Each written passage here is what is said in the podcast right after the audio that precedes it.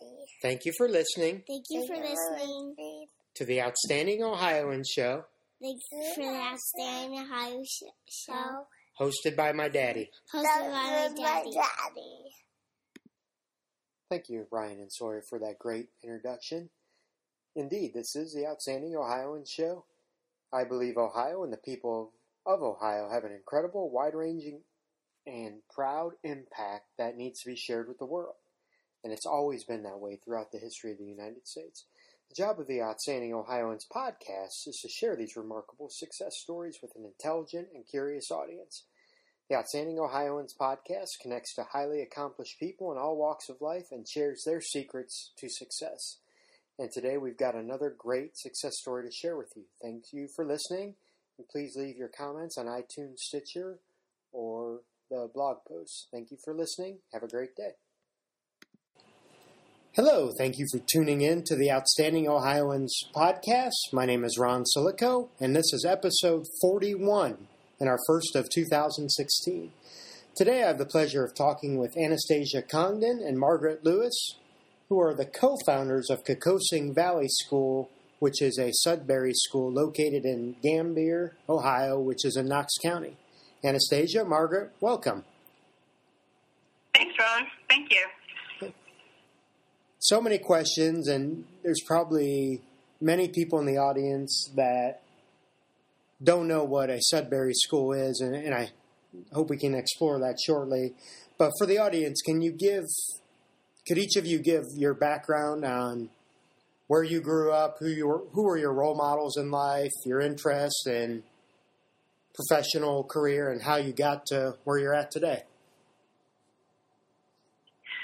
Sure. those, are, long stories. But this is Anastasia. Um, I uh, grew up um, sort of all over. My father was in the Foreign Service. Um, I studied um, initially filmmaking and then um, moved into studying architecture and practiced architecture for a number of years. Um, and still practice it a little. I've also taught architecture at um, a number of universities. Um, and the teaching of architecture was always incredibly um, exciting for me because it was very much about being uh, around younger people who were so full of creativity and watching them explore their creativity and their work without um, uh, imposing a lot of of sort of content on them, really watching them develop projects. And that might be one of the first clues I had once I had kids into how I hoped that my kids would be educated. Um, and in the process of having children and thinking about how they were going to grow up and um, kind of come of age in the world, I started exploring all different types of education models uh, and found Sudbury and kind of couldn't go back. And so that's where I come from. Okay.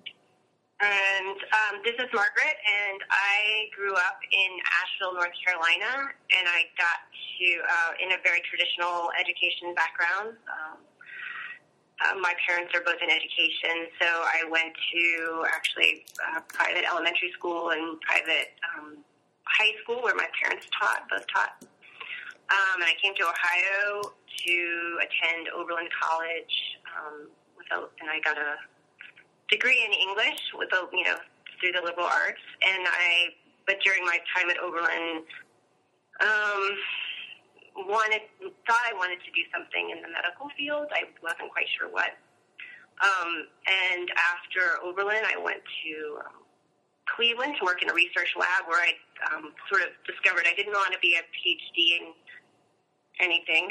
Um, and so I decided I wanted to do more clinical things. And I discovered, I met a doula. And so I discovered the field of midwifery through her. And I really, it really spoke to me in terms of being a very natural process. And um, so I went to midwifery school um, and became a certified nurse midwife. And when I had kids, I did take a break from that um, to stay home with them. Um, and my kids started out in traditional school, public school, um, which was, um, you know, I just sort of thought that that was the way to go. But it wasn't until my third grader decided he was done with school that it, I really started to question things. Um, and I did keep my kids home for two years. I have three children um, to be homeschooled, and I was all searching for alternatives. Um, and I discovered Sudbury, um, the model, and then I met Anastasia, and we talked about Sudbury together, and that's sort of how we got to where we are. Okay. The stars aligned, really. okay. So, so a couple questions out of here. It sounds like for both of you, the tipping point, which led you to Sud- the Sudbury model, was you having children and, and trying to get an optimal educational experience. Uh, how did each of you come across the model, and how did you first implement it with your children? Um, interestingly enough, I actually came across the model long before I had kids, and I met a woman who had graduated from Sudbury Valley School, uh, the original school. Hmm. In fact, her father was one of the founding members of that school, um, and she was attending graduate school at Brown University with my husband. Hmm. And she was young and vibrant and so self possessed and just an incredible person, one of those rare people you meet. Um, and she used to tell us about her crazy school that she went to. And we would laugh and joke about four year olds voting and school meeting and just thought it was uh, a sort of a hoot. Um, but I never forgot about it and never forgot about her. Um, and then, you know, at, yes, you have children. I think you see this incredible, this incredible creativity, this incredible learning that's happening. And, you know, not only do you fall in love with them, but you fall in love with their capacities, the things that they're able to do. Um, and you just, I don't know, I couldn't imagine um, anything that that would sort of start to tamp that down. That was really what um, what started it for me, and so uh, felt very nervous about sending him into public schools, and um, you know went back to my experience with this person who who was so you know interesting, and um, just continued thinking, and yeah, that's having met someone who had gone through the process and and was so um, sort of compelling uh, an end result was definitely informative to me about the Sudbury model. So, uh, yeah, my so my story about finding Sudbury is much more mundane. I think it was through a Google search, um, and it was. I think I just typed in alternative education, and I think Sudbury, a video about Sudbury or an article about Sudbury Valley School came up, maybe four or five, you know, lines down, and I just read it. And once I read it, it just struck a chord, um, and it just felt so right. Kind of in the same way that midwifery felt right to me. That just it just fit, Mm-hmm. um, and it just rings really true.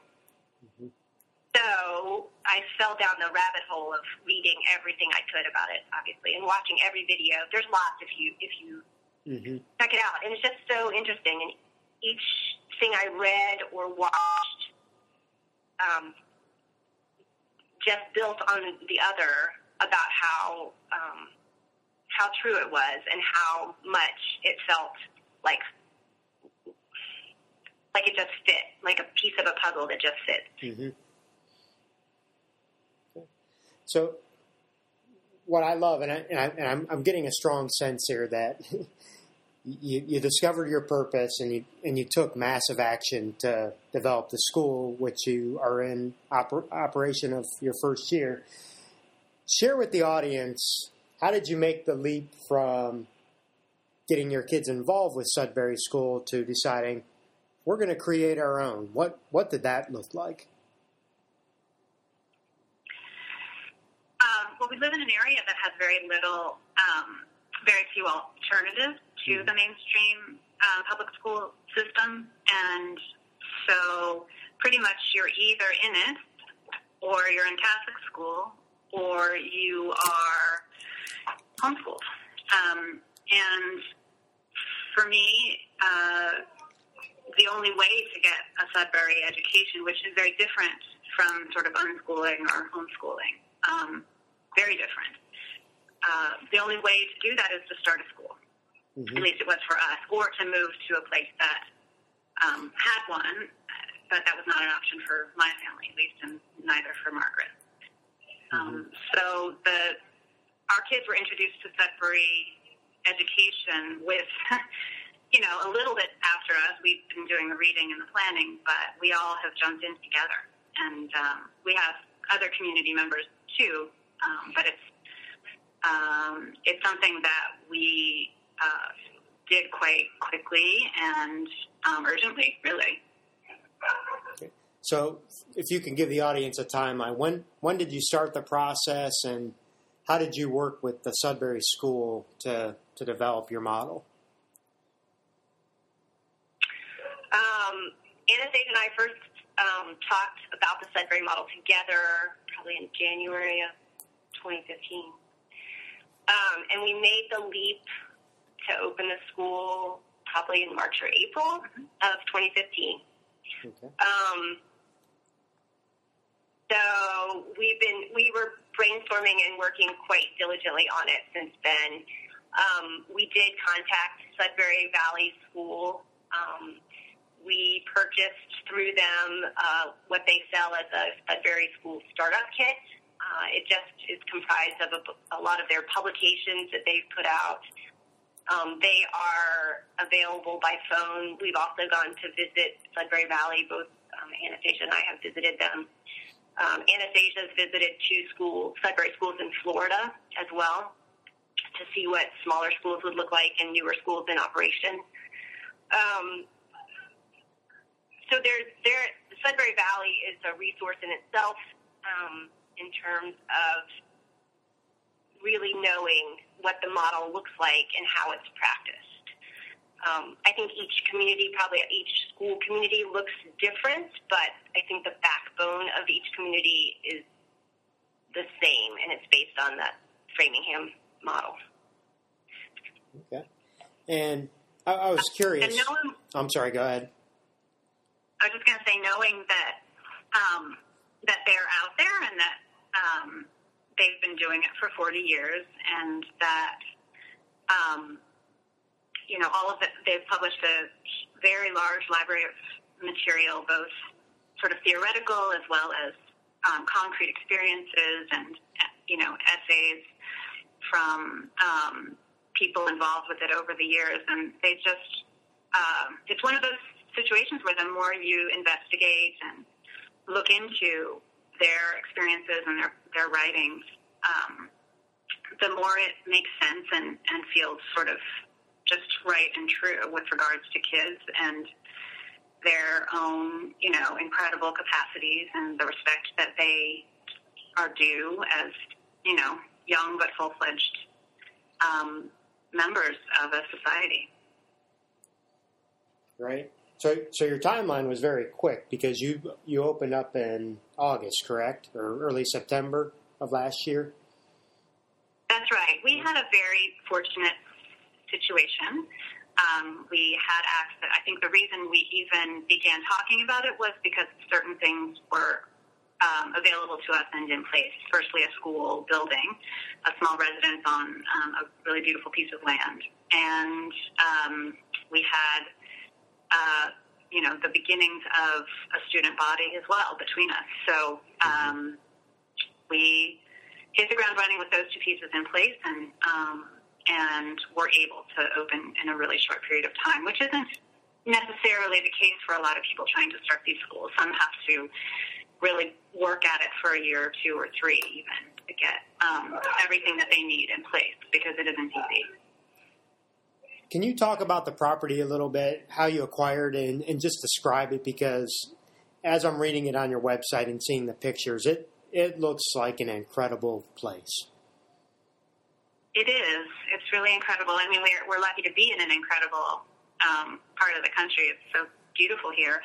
Um, it's a piece of property that uh, I owned, and it was intended to um, to be something else. It was intended to be a place where my husband and I would build a home, um, and we scrapped that in favor of the school. So um, we uh, we we took the land, or we kept the land, and and there was a small house on it that we were you know renting out, and we decided to just um, turn that around and make it the school. So that's that's how that came to be. It was something we had in hand, and it really made it really made it possible. Actually, Great, great. Now, b- before I, I start getting into questions about what Sudbury is, how old are your kids right now that are in the school? So there are four kids that are Anastasia's and mine. Okay. Um, and then there are four kids that come from other families in the community. Mhm. So there are eight eight students total Okay. and three staff members. Um, so the kids range in age from six to sixteen right Okay. now. Okay. and I have a toddler as well who comes at the end of the day most days, and she's sort of a a mascot member of the community. Well, that's great. That's great. So I'm sure now the audience is wondering what Sudbury is, and I, and as you alluded to, there's a lot, there's countless number of resources and research materials available online. But could you could you describe what what that is for the audience? Sure, do our best. um, it begins um, with really, I mean, I think the founders of the model in, in 1968 were looking around, and there was a lot of interest in free schools, and you know, it was a different era, obviously. Um, but what they ended up coming back to, rather than sort of the um, maybe the like hippie um, inspired uh, kind of ethos of some of the free schools that may not have lasted. They really came back to the American um, system of governance and the um, Bill of Rights and the basic belief that all people have should have a voice and should have rights and should be respected and should you know those rights are inalienable. That's one of the things that's written about that's very beautiful. And the school model takes that as its point of departure and, and believes that kids in school have that too. And so they should be complete and full members of whatever society they're a part of if they're to be um, educated to enter a society that is supposedly modeled on that and hopefully modeled on that. So it says, you know, kids have inalienable rights. We create a safe environment where those rights are respected. We as a community uphold those rights. Um, we have our own preamble, which is the beginning of our rule book, and we have a series of rules that are um, to be followed by every member of the community. And if those rules are not followed, there's a judicial system and a peer, um, sort of a, a jury of peers. There is no authority in the school other than the community and the school meeting, which is essentially the governing body. And so there's no principal, there's no end of the line, there's no adult saying yes or no um, to a child's behavior. There is the, the community that really creates the, the safe space. In the same token, there is no curriculum and there is no um, sort of coercive uh, idea about what young people should do with their time or um, learn.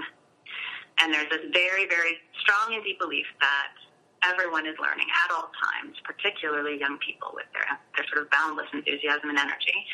And if you don't put a lid on that, you will create really, really amazing adults. When, and I'm, I'm sure it's no different than when a lot of people first hear about this method, they wonder, okay, we know people learn, but how do you know that kids are learning the fundamental basics such as math, reading? How, how does that process develop through the Sudbury model? Um, I think through the Sudbury model, um, there's a a deep trust in children to learn what they need to learn at the point that they need to learn it, which means that not all year olds will learn to read. It means that a child will learn to read when he or she is ready to learn to read and has a need to learn to read. And in order, you would that happens because in order to join and be a productive member of society, which kids have an innate sense to do, um, they realize that reading is a part of what people do in our productive society, and so therefore they become motivated for different reasons. Each child has a different reason, right? And but they all all end up as readers. So at 14, you, you wouldn't know which kids started to read at 5 and which kids started to read at 12. Um, and I think you could make the same argument for the other things that we think of as school requirements, you know, academic skills. But I think another departure from first the Sudbury model is that it does not value math over music mm-hmm. or music over art. Um, so each activity that a child chooses is valued equally rather than more weight placed on traditional academic subjects, which I think is is just what we've come to believe as the pinnacle, but we question that. And mm-hmm. I think the Sudbury model questions that as well.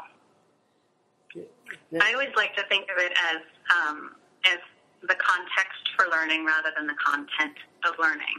Hmm. So rather than choosing and trying to devise the best subject matter for a student or for a young person, you're trying to devise the best um, sort of environment for uh, learning in all of its capacities. I mean, when, as adults, we don't have set content that we set out to learn, but we're learning at all times and interested and pursuing. You know, if, if we remain curious, we're pursuing things all the time, and um, and it's that innate capacity that we don't want to stifle, or that Sudbury model is hoping to just really um, embed deeply in the kind of the character of the kid, and also, you know, a moral compass, like what's right and what's wrong. And when you're kind of coerced into learning certain things and told that perhaps what you would like to do all day isn't quite right, which is, or that your way of learning isn't quite right, or that your way of kind of being in your body isn't quite right because you're fidgety or whatever, um, those things get, you know, that becomes the context in which learning, you know, is supposed to happen. And that's really, you know, in my mind, that's very destructive to a young person. I think um, I will take context over content any day because as soon as my child wants to learn something, I know they will be able to learn it because that's what they know how to do. Mm-hmm. Is it a fair statement? And um, it's a statement slash question. Is it a fair statement that you have to, or how do you put in front of people from an environmental standpoint? Now, I know there's there, there's a there's not the structure and such, but you still have to create an environment where things are put in front of a child so they could potentially make the choice on whether they want to learn more about it or not. What are the ways you go about doing that? The exposure question. Yeah. yeah. yeah. Um, it's, it's a big one, right? Because people, um, that's when we get asked quite a bit. Sure. Um, we asked ourselves it quite a bit when we were when we were trying to, you know, to figure it all out ourselves. We did. Um, but, and I think we answer it in different ways as well. Yeah. Um, because my my take on exposure is that it's no different for children than it is for adults. And so you're exposed to things all the time, mm-hmm. just in normal daily life and you're exposed to things through community members, through friends, which is the same for and for the kids here. You know, each one comes from a different background. They meet at the school. They share those backgrounds in a, you know various ways a bunch through conversation, a bunch through play. Um, so the exposure happens through them and through us just in in life. Um, so I'm not. I, I I see what you mean. I mean, we ha- we did make a, a general offering at the beginning of the school year, and that's we filled our shelves with books. Mm-hmm. We decided to get a piano, you know, not knowing that anyone would play it, but we thought, you know, we'll put those things in. So we made a general offering to fill the school with things, Mm-hmm. but we didn't have an agenda behind it. So we didn't pick books that we thought, well, this will be a good, you know, the, the bookshelves are a mishmash of books from, you know, gathered from all corners. Um, so there is no agenda in terms of we put physics books on the table and hope they look at them. That's not that's not what we were thinking. And that's not what we hope happens. Mm-hmm. I, I feel like adults pursue things that they become interested in because of a they see, you know they see or hear from it from a myriad of places, and we don't question how adults are exposed. But why do we question why children are exposed, or how they're exposed, or if they're exposed enough? Right. Right.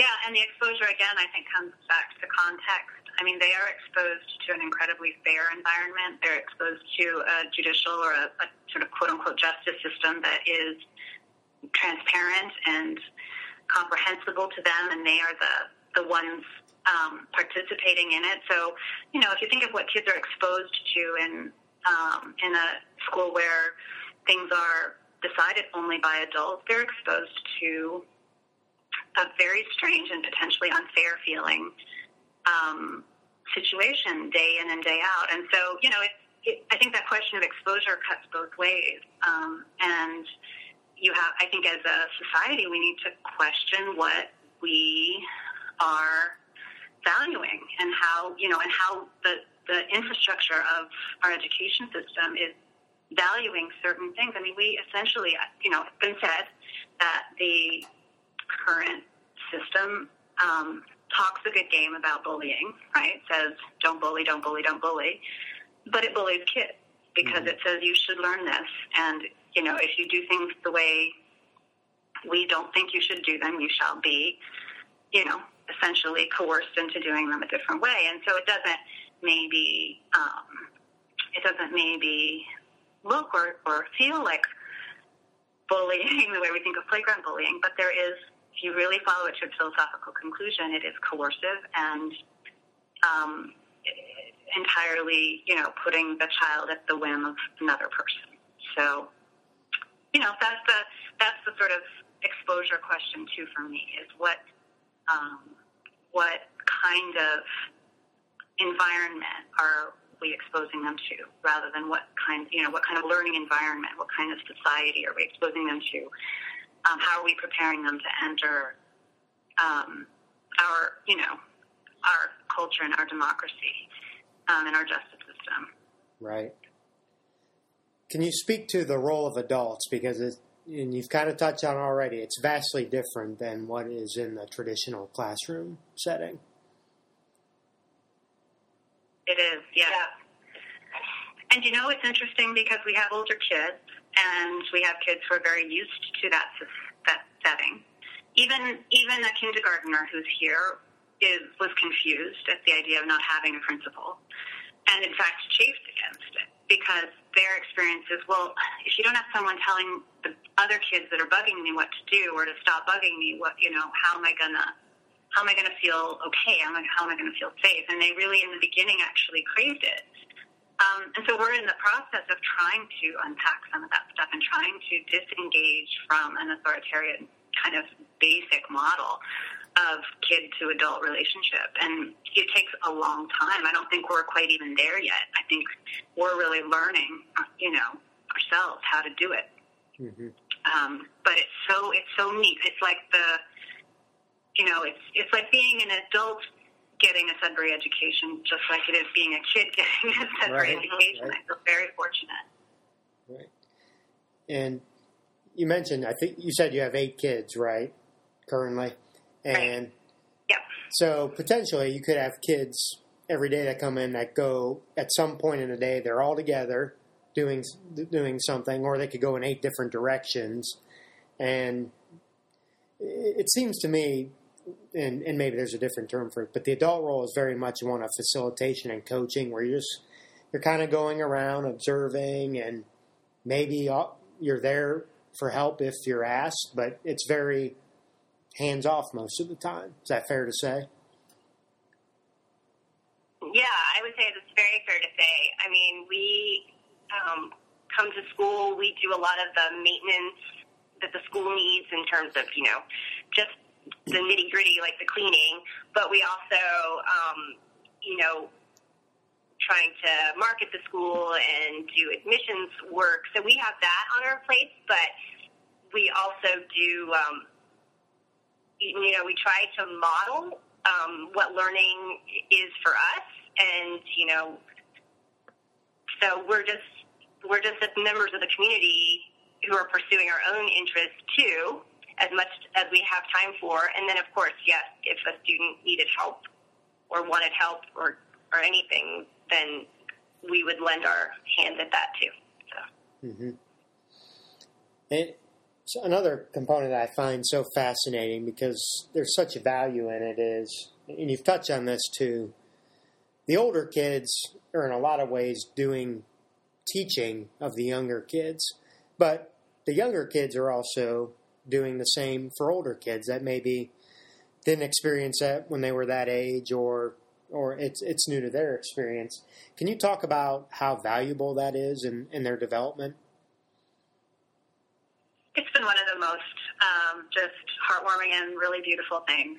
Honestly, I, I um, uh, the the kids come into and out of you know connection over the over the weeks. They're they're amazing um, friendships that that bloom for a period that you would never have expected to bloom. You know, a ten year old boy and a thirteen year old girl. You know, just both going to the creek, sharing the love of finding um, the the mud puppies or whatever, you know, and then and then going their separate ways again into different activities and um, the the just the sort of fluidness um, across age uh, and seeing how beautifully um, the young kids and the old kids connect with each other.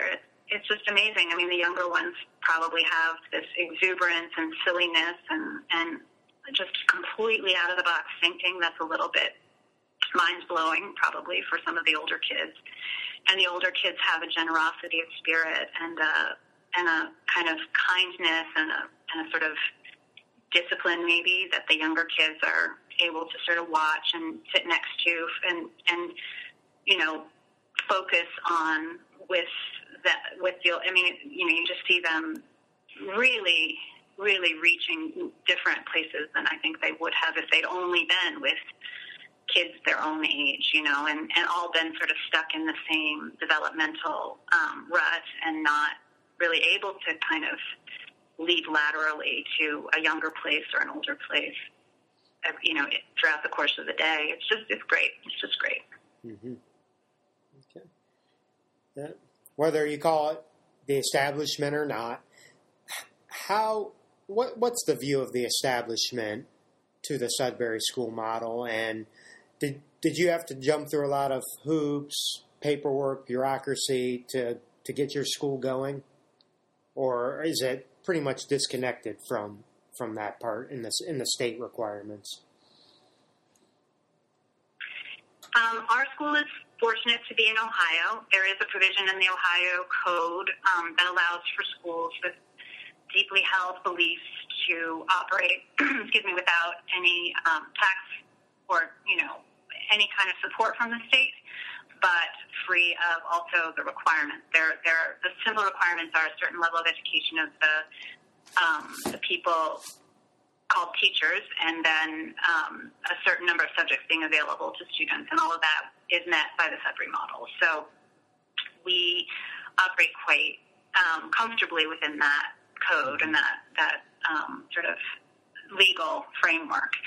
Other states have it much more a much more challenging time. And what's very interesting is in the international community of Sudbury schools, there are schools that have been trying for years to find footing within, um, the, you know, some of the more, um, like in Europe particularly, some of those government governments have a really, really tough time, and and they, you know, the government is very involved in standards and don't. Um, just it doesn't compute. You know, the the Sudbury model and that idea of context over content does not um, does not make sense, and they have a very difficult time. The U.S. is a little more, um, you know, we believe in in a, a bit of rugged individualism, and so there's that there's that space in the in the way that the um, the states sort of operate. But again, states differ one mm-hmm. to the mm-hmm. next. mm-hmm. I don't know. I don't know if you've gone to conferences or not, or I'm sure you certainly networked with people that are operating schools elsewhere. What's been, I can only imagine in this model, the, the, the positive impact of the internet and the ability to access resources and experts and masters in whatever people want to learn about. What's what's been the impact from from the time it started in the late '60s to the advent of the internet and, and the accessibility of information?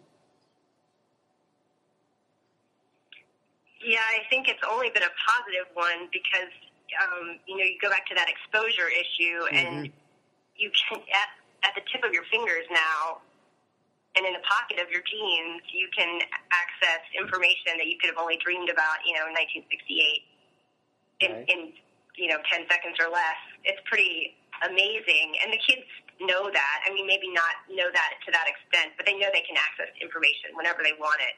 Mm-hmm. Um, and volumes of it, you know, it's as if you're standing in a university library. I mean, you're, it's, it's incredible what's, what they can access. Um, so, yeah, I think it, it was probably unfathomable to the to the founders of uh, Sudbury Valley School in 1968 that mm-hmm. what the internet would do. But I think it's, um, I don't know. I, I just think it adds to it adds to the ease of what they're doing, and it opens their doors even wider. I think. Mm-hmm. absolutely, yeah.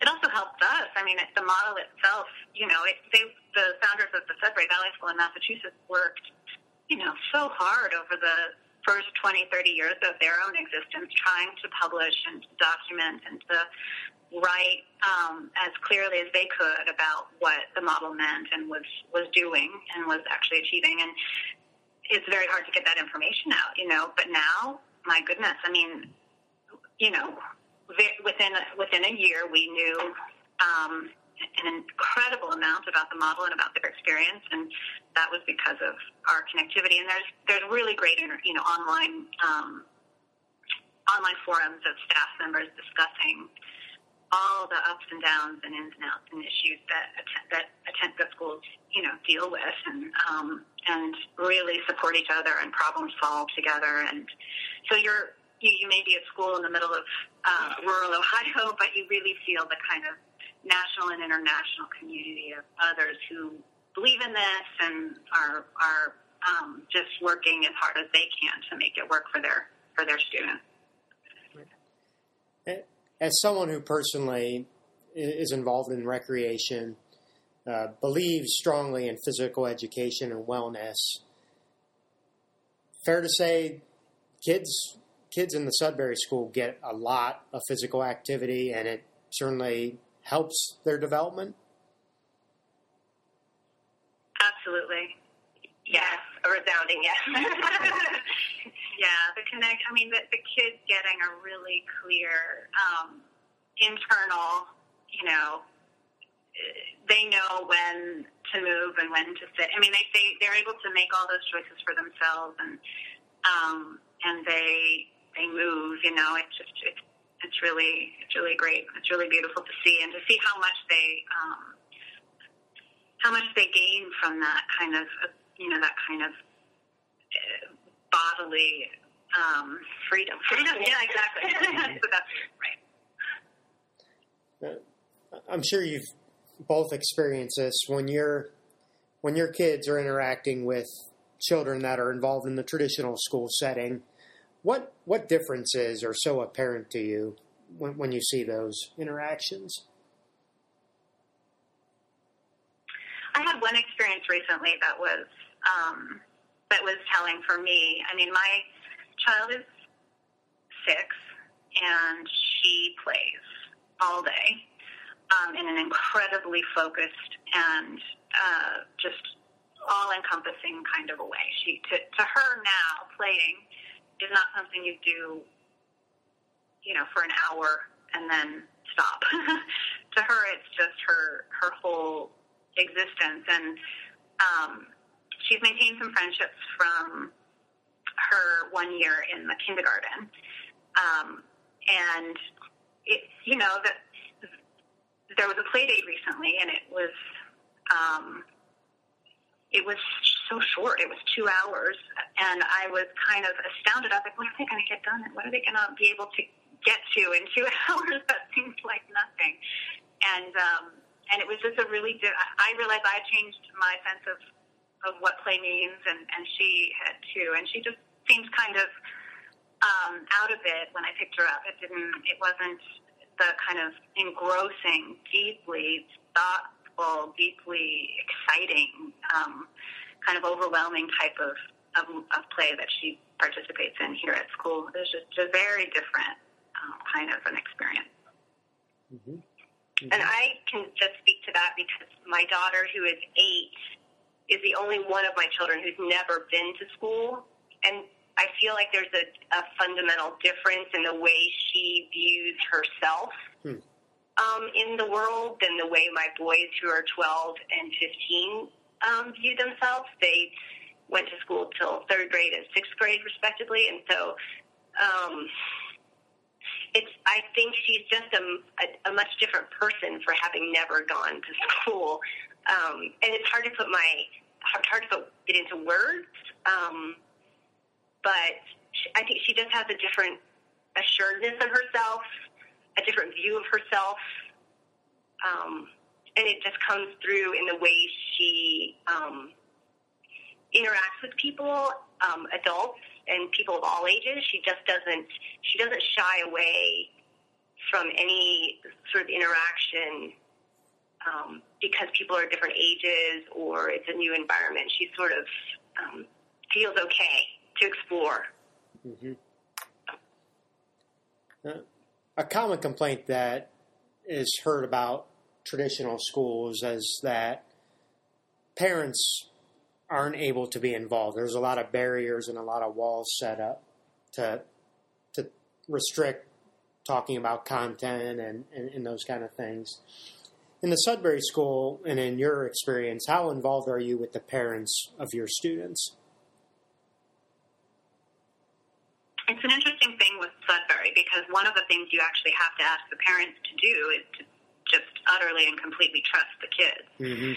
Um, it, the the sort of one of the tr- kind of um, downfalls of uh, this education is a situation where the kid is at Sudbury School, um, but that the parent isn't completely uh, on board, or is a little nervous, or is making subtle hints to the child that there are things they should also be doing, mm-hmm. and really sort of sending a mixed message because the parent relationship is obviously the most important one in that child's life. Um, and if there is a if there's a trusting environment in one place and a kind of half trusting or un, unconvinced environment elsewhere, um, it can be very very harmful or very very difficult for that person to know what's right and mm-hmm. to believe, you know, what's right in what's right. And so um, that idea of parental involvement is tricky because we are very open to and, and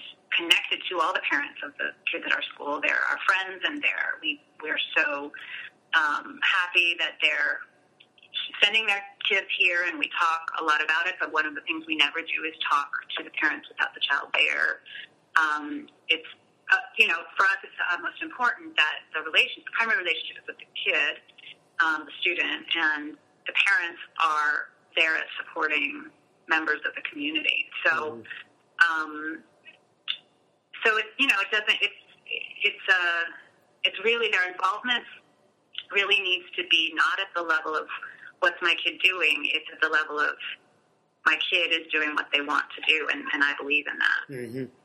And so I think you're also alluding to, you know, are the parents, this is a hard one, are the parents welcome to, to come to school and, you know, volunteer at school and things? And they're, it's, it's interesting because they're not. Mm-hmm. Because we don't want that hanging over the kids. And it's a weird, that's an interesting thing, right? We want their support, but we understand that the kids need time in the community by themselves with no judgment. Um, and, you know, parents can't help but, and I think kids can't help but see their parents as those people that might, you know, be judging or that's a hard one to say. And then, of course, Anastasia and I are in the very complex situation of being parents to kids, students at, at the, our school. So we walk that fine line. If there's a Sudbury school that you know we could send our kids to, I'd be happy to do it. But um, uh, unfortunately, we're in that in a very strange position, and but we realize that and remind ourselves of that every single Mhm. day. Yeah, and the other thing we have is the advantage of being here 24 7, so we're sort of like part of the atmosphere of the school. And I think if a parent came in and was only here for a few minutes or if you're for an hour or two now and then, it would be much more difficult to see the um, the intensity that's actually um, at work in a school. It's it's not something you can necessarily glean just being here for for an hour or two. You have to really understand it as this slow burn, as a really long um, and and kind of deep process. Mm-hmm. That being said, I think if a parent was a resource for a student that wanted, you know, to learn something that a parent had great knowledge of, or you know, we would tap those resources if they were parents. That Mhm. not you know, Okay. Definitely. So I'm sure I'm sure people that are, are going to be listening to the show are going to be asking the question, and you haven't experienced it yet, being in your first year of operation. But what does the research say about when people become adults? How how fulfilled and successful are they personally, professionally? Whether they end up going to college and then a career, choosing a vocation or a trade, entrepreneur, business. What does the research say? About the kids that, that, that go into adulthood? It's uh, yeah, it's the base. It's the really it's the big question, a million dollar question, and and the Sudbury Valley School has done an amazing job over their their years of trying to answer that question through publications that are um, as sort of nuanced and sensitive to the the definition of success that the Sudbury School is really um, kind of gearing itself towards. So you know, you can look at the numbers and say, oh, wow, actually, I think it's close to 80% go on to, for, you know, secondary education. And that might warm certain people's hearts very, you know. Um, but what they're really actually trying to pin down is, and I think you asked the question very sensitively, is, you know, well, what is the um, real outcome of this? It's not did you get into college, but it's um, did you navigate, you know, adulthood, friendships, marriage, parenthood, all of the intense experiences of life with, you know, with uh, hopefully composure and joy and um, and dignity, and did you commun- you know contribute to your community, and do, do you find satisfaction in your in your life? And they've they've one or two publications that um, really try to tackle that, but of course it's an incredibly difficult thing to study. Um, Mhm. And um, the books that I've read really point towards um, a resounding yes, a resounding um, success rate, I would say, um, and the anecdotal evidence of the staff members from other schools also point to that. And what they find is students that are incredibly entrepreneurial and have really strong moral compass and have a, a, a sense of what is right and what is wrong, and um, and a real engagement with their communities when they go out into the world and find it necessary to be involved in, in their community. Yeah. Mm-hmm. Mm-hmm. Sure. So you're in your first year of operation. Uh, I'm sure you didn't you didn't view this as a as a short term thing. What what's your vision of, the future and for Kokosing Valley School? Oh, it would be so great if our school could grow and um, and become more accepted in our community. If we could, um, you know, develop a student body that is as um, sort of large and as vibrant and as diverse as some of the, the older schools that are that are out there, like Sudbury Valley and Hudson Valley School, and some of the other really just uh, beautiful communities that we've witnessed, um, and that we could, you know, be a true and lasting alternative for this area. I think that the area needs it. Um, it doesn't. It doesn't have uh, much as an alternative other than, as we said, homeschooling, and um, we would just love to grow this model and and make it really sustainable and again accepted and, and, and sort of embraced. Mm-hmm. Challenging though, it's very Sure. challenging. Sure, sure. And for the audience, can you tell a little bit about your? I can't remember if you on your website you called it an information session or an open house that you're having tonight. Yeah, um, we are having an information session at the Mount Vernon Public Library um, tonight, uh, the 28th, from 5 to 6 p.m. And we'll just be presenting the model and, and answering any questions for prospective parents, hopefully that are that are you know thinking about an alternative. Um, we've done that. This is sort of our, our main marketing tool to try to recruit students and families into the um, into the school and um, help answer these very questions that you were asking here. And um, and also, you know, this will be the first time we do this where we've had a, a you know half a year under our belt and know a lot more about the model actually. So Mhm. we'll have an information session tonight and probably several more through the spring. Well, Without without getting into specifics of tuition and et cetera, does financing for parents does it have to come strictly out of pocket for Sudbury schools? Are they able to take part in voucher programs, scholarships for families that are looking and have an interest in this? What what are ways that they can swing it financially? That's a good question um, because of the the model itself differs so much from traditional schools. I- don't know of any Sudbury model school that um, is anything but a private school because of the way it has to operate.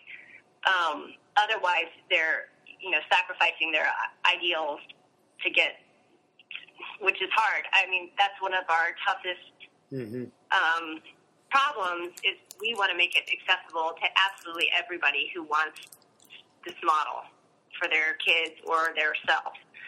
Um, so we purposely set our tuition um, very low. It's at three thousand dollars a year, which is pretty low for a private school anywhere, I would think.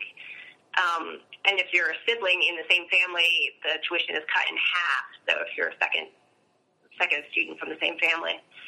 So we that's our that's the way we have looked to it. We'll we'll you know we'll take as little tuition as we possibly can in order to you know pay the rent on the building and pay the utility bills. But um, as far as getting money like scholarships and things elsewhere, we don't have those funds right now to offer scholarships to people, and I'm not sure if they're Yeah, I think that the larger schools may um, may begin to, and schools also that are in areas that are um, maybe a little more affluent than than ours. We ha- we are very conscious of um, the you know the the community that we're in and what we're you know, what we're up against in terms of families wanting to do this but not being able to. Um, at the same time, I think, um, you know, we have to we have to try to be sustainable and, and create something where we're not going to be, you know, out on a limb in two or three years and really not not able to um, to you know sustain the school. So it's always a balance. One of the one of the fundamental things that the original school did was pin their tuition to the um, the local expenditures per student um, by the school board. So they really, I mean, every single Sudbury school, the tuition is really significantly lower than other tuition, you know, other private schools in the area, and because the model allows for that in many ways, um, and also is is lower than what state governments are paying um, into the sort of the pot for the public school funding. Um, and we are certainly much lower than, than that. And so the, the idea there is, you know, listen, this model is sustainable, it's affordable to school districts.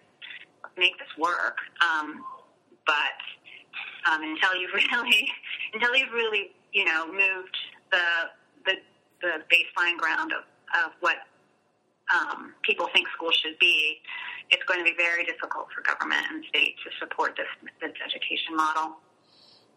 Okay. Okay. How can the audience find out more about Kokosing Valley School? We have a website and a Facebook page. Um, so website is www.kokosing, K-O-K-O-S-I-N-G, Valley School, all one word, dot org. And um, find us then on Facebook. We've got a link there, and um, check out. We post fairly regular um, articles and things we find interesting um, in the mainstream press, just about education and kids, and um, and sometimes specific to Sudbury, but sometimes just um, about you know what it is to be growing up and being educated in in the conventional system. Okay, and we'll put those links in the show notes. Is there? I know I know there's a number of resources. Is there a single book or website you recommend for people to learn about the Sudbury model in general? Well, I think um, you know I would I, I, would start where I started, which is at the Sudbury Valley Schools website. Um, just I, I, don't know the name, the actual link to their website, but um, if you Google Sudbury Valley School in Framingham, Massachusetts, you'll find it in the heartbeat. And they have a lot of materials, and it really is a great sort of point of departure. They um, have a great blog, lots of great essays on their blog about their experiences. You can find the list of their publications there and buy them. Um, and, you know, they, there you'll find the study that I mentioned regarding outcomes, you know, of their graduates. You'll find their original text called Free at Last, um, which is a beautiful um, account of the early years of the of the Sudbury Valley School. Um, and you know, I think they've got upwards of forty publications now. Terrific, terrific.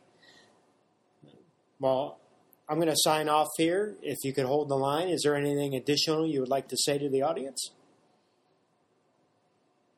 No, it's been a pleasure talking to you, and thanks for your curiosity and for listening. Yes, well, thanks, Rob. Likewise, and, and for people that are looking for something different, this is a option that's very intriguing. Just like homeschool, unschooling, there's a lot of different alternatives available for people, and it's it's neat that there are choices, and hopefully those choices do become more accepted in the mainstream because it seems like the outcomes are significantly positive.